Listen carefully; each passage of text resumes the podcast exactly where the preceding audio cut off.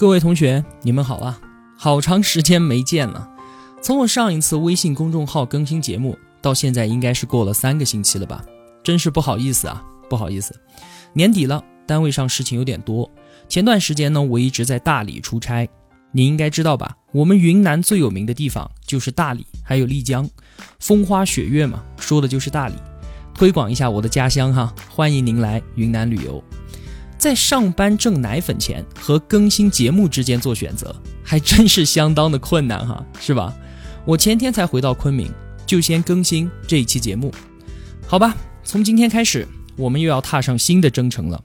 按照上一次投票的结果，给大家的承诺，解读《魔鬼经济学》一套四本，作者呢，史蒂芬·列维特。这套书啊，读起来其实非常的轻松。其中没有什么生僻的经济学概念和那些让人摸不着头脑的数学公式推演，啥都没有。之前我们也解读过两本重量级的经济学著作，一本是黑兹利特的《一课经济学》，还有一本是个人非常喜欢的薛兆丰教授的《经济学通识》。这两本书作为相当牛的经济学入门读物，其中探讨了像是破窗理论、失业、贸易壁垒。还有价值体系如何运作，以及环保啊、通货膨胀之类等等的很多问题。而前两本书在讨论这些问题的时候，是在揭示着最基本的经济学规律，让我们掌握一些经济学的常识，回归于理性，破除当下正在流行的那些各种经济学的谬误。各位同学有兴趣的话，可以回去听一下。而今天开始的《魔鬼经济学》和之前的两本书读起来啊，完全就是两种套路。魔鬼里面所描述的种种事件，乍一看根本就和经济学扯不上半毛钱的关系。像是在后面我们要说的，人们的道德是否高尚？毒贩为什么会和母亲住在一起？游泳池和手枪哪一个对孩子来说更加的危险？还有更有趣的，像是抢劫银行应该选择星期几？是上午呢还是下午呢？还有妓女的生活和职业的问题等等等等。他讨论的这些，在经济学看来就是狗拿耗子的事情嘛。而最终得出来的讨论结果，却也可以让我们大跌眼镜。作者史蒂芬·列维特也因为这一套书，在美国变得家喻户晓。《魔鬼》曾经在《纽约时报》最佳读物排行榜上面连续霸榜了将近一年，哈哈，所以它的影响力和号召力那也是可想而知的。按照小书童以往的尿性呢，在每本书解读的第一期节目当中，我都会详细的介绍一下作者。顶礼膜拜一番，也算是向作者致敬。但是罗胖他已经用了两期视频节目来推荐这本书了，把跪舔的脏活累活都干完了，那我就没有必要照葫芦画瓢，换个姿势再来一次了，对吧？就只强调一点，就是这套书啊，看起来是轻松加愉快，都是在描述各种生动的事例，它适合每一位同学自己捧起书本来领略它的精彩。相比于之前晦涩的必然和含金量超高的人类简史来说，它有所不同。对于魔鬼的解读，我这一次想尽量的压缩篇幅，帮您拖拖水，提点其中的干货部分加以说明就足够了。其余的事例其实都是在反复的阐述这么几个重要的核心观点。毕竟厚厚的四本书呢，按照讲人类简史那样的节奏讲到猴年马月去了，对吧？也确实没这个必要。那好。我们就直接开始《魔鬼经济学》一副标题：揭示隐藏在表象下的真实世界。因为内容有点多哈，我可能会讲得快一点。那什么是表象，而什么又是真实呢？之前我们一再说哈，每一个人都在用自己的眼睛来观察身处的整个世界，但是所看到的风景却是截然不同，而这完全就取决于我们自己的眼睛。同样的。经济学思维的运用，就是在帮助我们看清这个世界。要知道，我们身处世界的复杂程度是远远超过我们的想象的，而我们普通人其实都是在用自己的直觉对周围的人和事物进行理解还有判断。那么，表象与真实的差距，其实就是来源于此。通过《魔鬼经济学》这本书，我们要学习的就是借用经济学的思维来训练我们自己的直觉，让我们的观察还有判断可以跨越更多的复杂度。今天讨论两个问题，我们先来看第一个：人性动机中的善与恶。话说啊，您是一名幼儿园的园长，幼儿园呢明文规定，在下午四点之前，家长必须把孩子都接走，但是总是有家长迟到，怎么办呢？你总不能把孩子都撵出去吧？所以每天你都要留一名老师在放学之后等着这些家长来，长此以往这也不是事儿嘛，对吧？干脆想着用经济杠杆撬动一下呗，罚款多了也不合适，一次迟到罚三块钱，目的呢也就是督促家长们不要再迟到了。但是结果呢？罚款措施实施以后，家长迟到的次数立马就翻倍了。之前每周迟到的也就十人次，现在变成了二十人次之多，结果是适得其反。那作为园长的你，立马就懵逼了嘛？赶紧取消了罚款，但是迟到的现象却并没有因此而好转，而是保持在二十人次的糟糕状态。这是怎么回事呢？金钱可以影响人们的行为决策，这不就是经济学吗？我用经济学的方式来惩罚迟到的家长，难道错了吗？怎么会适得其反呢？其实啊，金钱确实可以影响人们的行为，但是行为的动机不单单只有经济动机，还有社会动机和道德动机。而一套行之有效的调控方案，必须考虑到这三个方面。什么意思呢？比如说，我们人类发明的最有效的一套调控方案是什么？是用来针对预防犯罪的。你想哈，如果成为罪犯，锒铛入狱，并且因此丢掉工作、被没收财产和失去自由，这些都归为经济处罚。而除此之外呢，让人们认识到自己做的事情那是不对的，来自内心对我们的谴责，这个是道德的约束。还有，从此背上坏人甚至是罪犯的污名，周围的人都会对你另眼相看，连工作都找不到。这个呢，就是社会因素所造成的约束。金钱、道德和社会三个方面共同着手，才能够起到抑制犯罪的作用。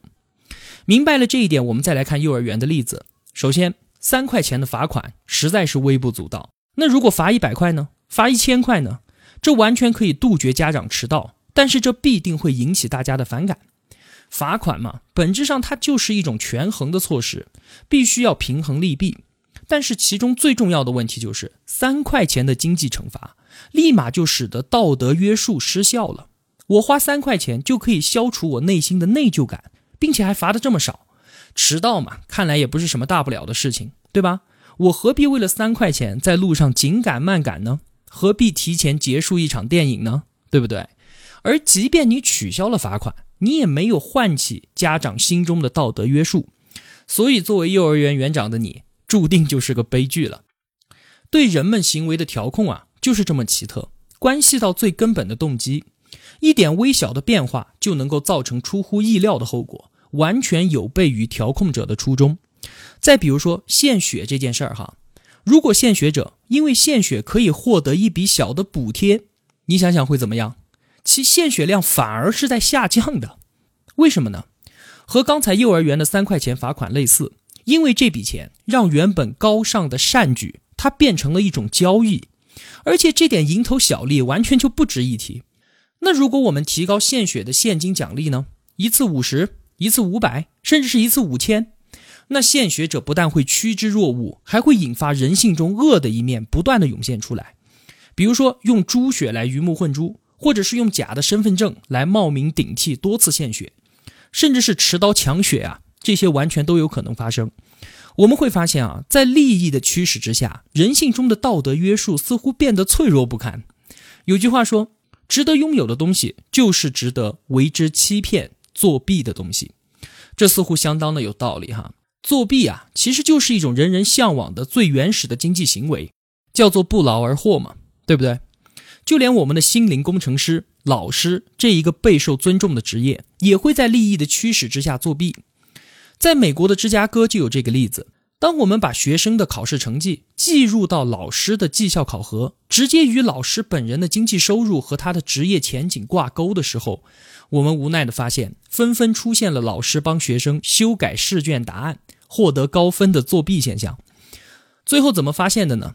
后来啊，通过对学生以往测试成绩和各个考场题目正确率的细致分析。本来完全不可能发现的老师作弊的行为，也同样被经济学家们通过数据洞察出来了。再有日本的相扑运动，在日本啊，相扑它不仅仅是国际，它更是宗教、军事和历史情节的寄托。相扑是被祭奉在日本人民精神圣坛上的东西，完全就不是其他比赛可以比拟的。在他们自己看来啊，荣誉要重于胜负，所以日本人坚信相扑运动它是不可能出现作弊的嫌疑的。然而，当我们通过大量数据分析之后，也同样出现了令人无奈的结果。相扑的比赛规则是这样的：两两交锋，十五场比赛，赢多输少你就晋级。意思就是说啊，你只要能赢够八场胜利的选手，你就可以晋级了。在这样的赛制之下，你想，当两位七胜七负的选手对垒的时候，那自然就是生死之战嘛，抢第八场，拼尽全力。但是如果当七胜七负的选手对战的是八胜六负，或者已经是九胜五负的选手呢？对你来说确实是生死之战。但是对手已经赢得了八场胜利了，我还有必要和你玩命吗？这其中是不是有作弊的嫌疑呢？我们收集了从八九年到两千年十一年间的三千两百场比赛的数据，用来进行分析，从中直观的就可以看出啊，当七胜七负的选手对战八胜六负的选手的时候，其胜利居然暴涨到了百分之八十，而以往他们俩对战的胜率都不会超过百分之五十。就在这次生死对决之后，胜率又会回归到百分之五十以下的正常水平。你想想看，这说明了什么呢？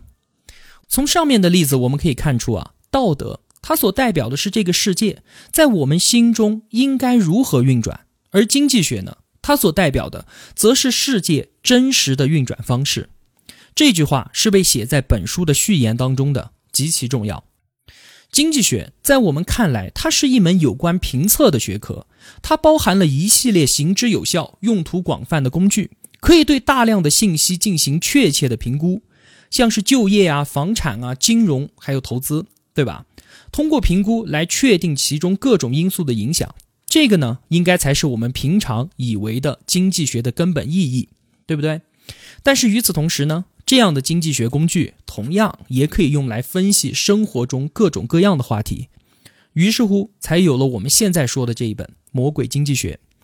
刚才我们所说的幼儿园家长、教师，还有相扑运动，利益动机都在驱使他们暴露出人性中恶的一面，在金钱动机、道德动机和社会动机的重叠之下。我们需要抽丝剥茧，逐一分析之后，才能够看到隐藏在表象下的真实。不过话又说回来，难道这就是我们人类的天性吗？利益驱使总是能够突破道德的约束，践踏心中的善吗？关于人性动机中的善恶，我们再来说个故事。这个故事呢，它是一门有趣的生意，也是一场巧妙的经济实验。故事的主角叫做费尔德曼。他原本在一家大公司里面当领导，领导嘛，自然需要经常关心下属员工，对吧？他就会带一些面包给他的员工送温暖吧。大家觉得这个面包，哎，吃起来挺不错的。慢慢的，楼上楼下的同事都想得到他的面包，那么多人都要要啊，吃你妹啊！给钱，费尔德曼干脆带很多的面包来公司里面，为了收回成本呢，一块钱一个，就放了一个篮子在面包旁边，你需要的话你自己拿。丢一块钱到篮子里面就行了，如此一来，最后面包成本的回收率大概在百分之九十五左右。有些人没有给钱，费尔德曼认为这只是有人偶尔疏忽掉罢了，他并不是故意的偷窃。后来呢，因为工作变动的原因，费尔德曼辞职了，就用这样的方式做起了面包生意。每天早上，他把面包和装硬币的篮子放到各家公司的餐厅里面，中午呢再去把钱和剩余的面包收走。这个就是一种全凭自觉的生意方式，但确实还算可行哈。短短几年，费尔德曼每周的面包销量都达到了八千四百份左右，业务呢也遍及了一百四十家公司。在此期间啊，费尔德曼详细的记录面包生意的数据，因此通过对比回收所得与面包缺失的数量，他发现他可以衡量各家公司客户的诚信度，并且非常的准确。之前啊，他在自己公司中的面包付款率是百分之九十五。开始做生意之后，确实没有这么高的付款率了。大家可能也想得通哈，毕竟他是公司的领导嘛，而且大家都认识他，这就起到了抑制偷窃的作用。而后来呢，实际付款率也稳定在了百分之八十七左右。前面我们说，道德代表着在我们心中这个世界应该如何运转，而经济学则代表着实际的运转方式。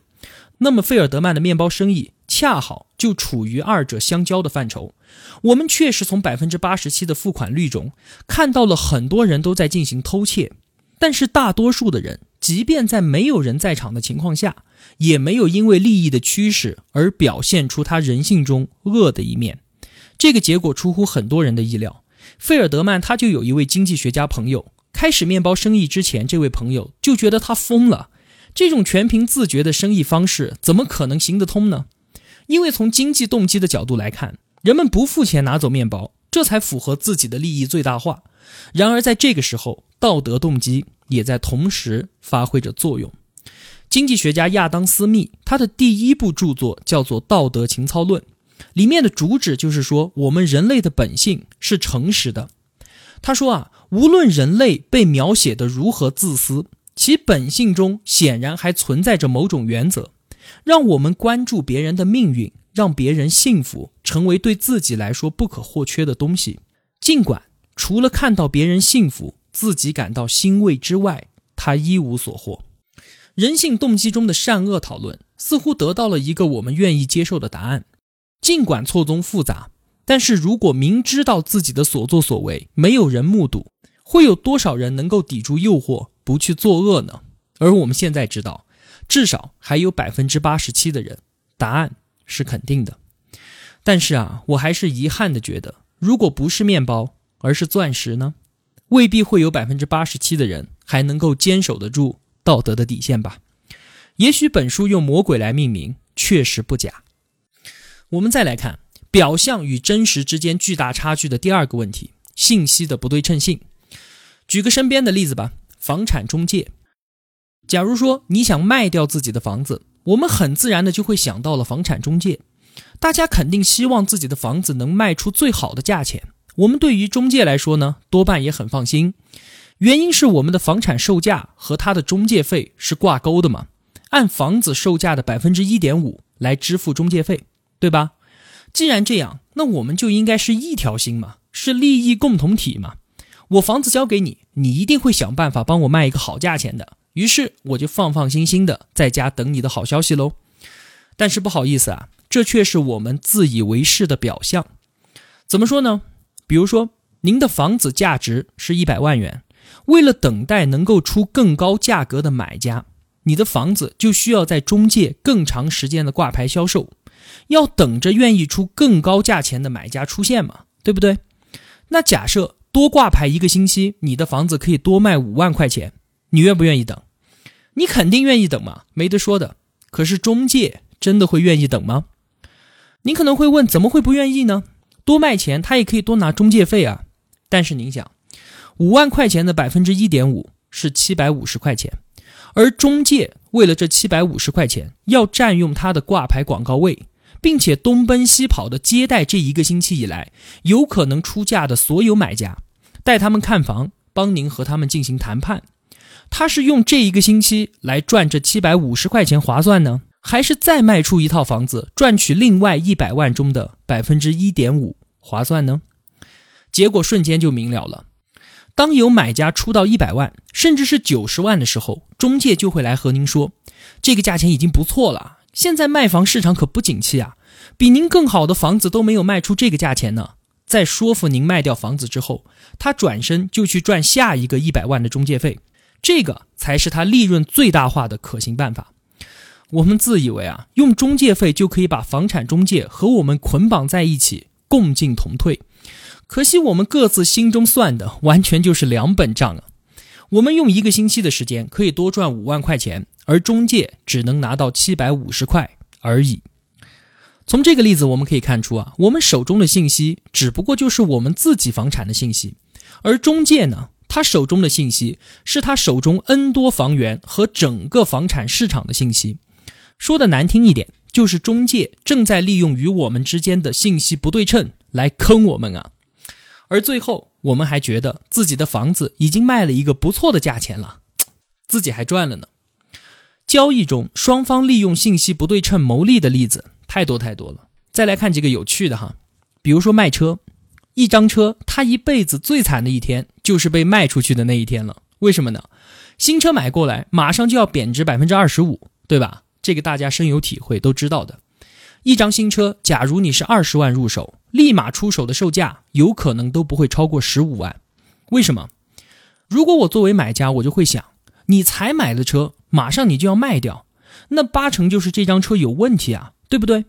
就算这辆车真的没有问题。但是保不齐，作为我买家，我就会因为心中有这样的顾忌，而不会出高于十五万的价钱。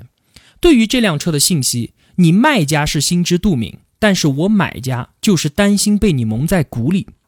所以呢，你作为卖家，反而会因为这样的信息不对称而吃亏。那如果你的新车真的有问题怎么办呢？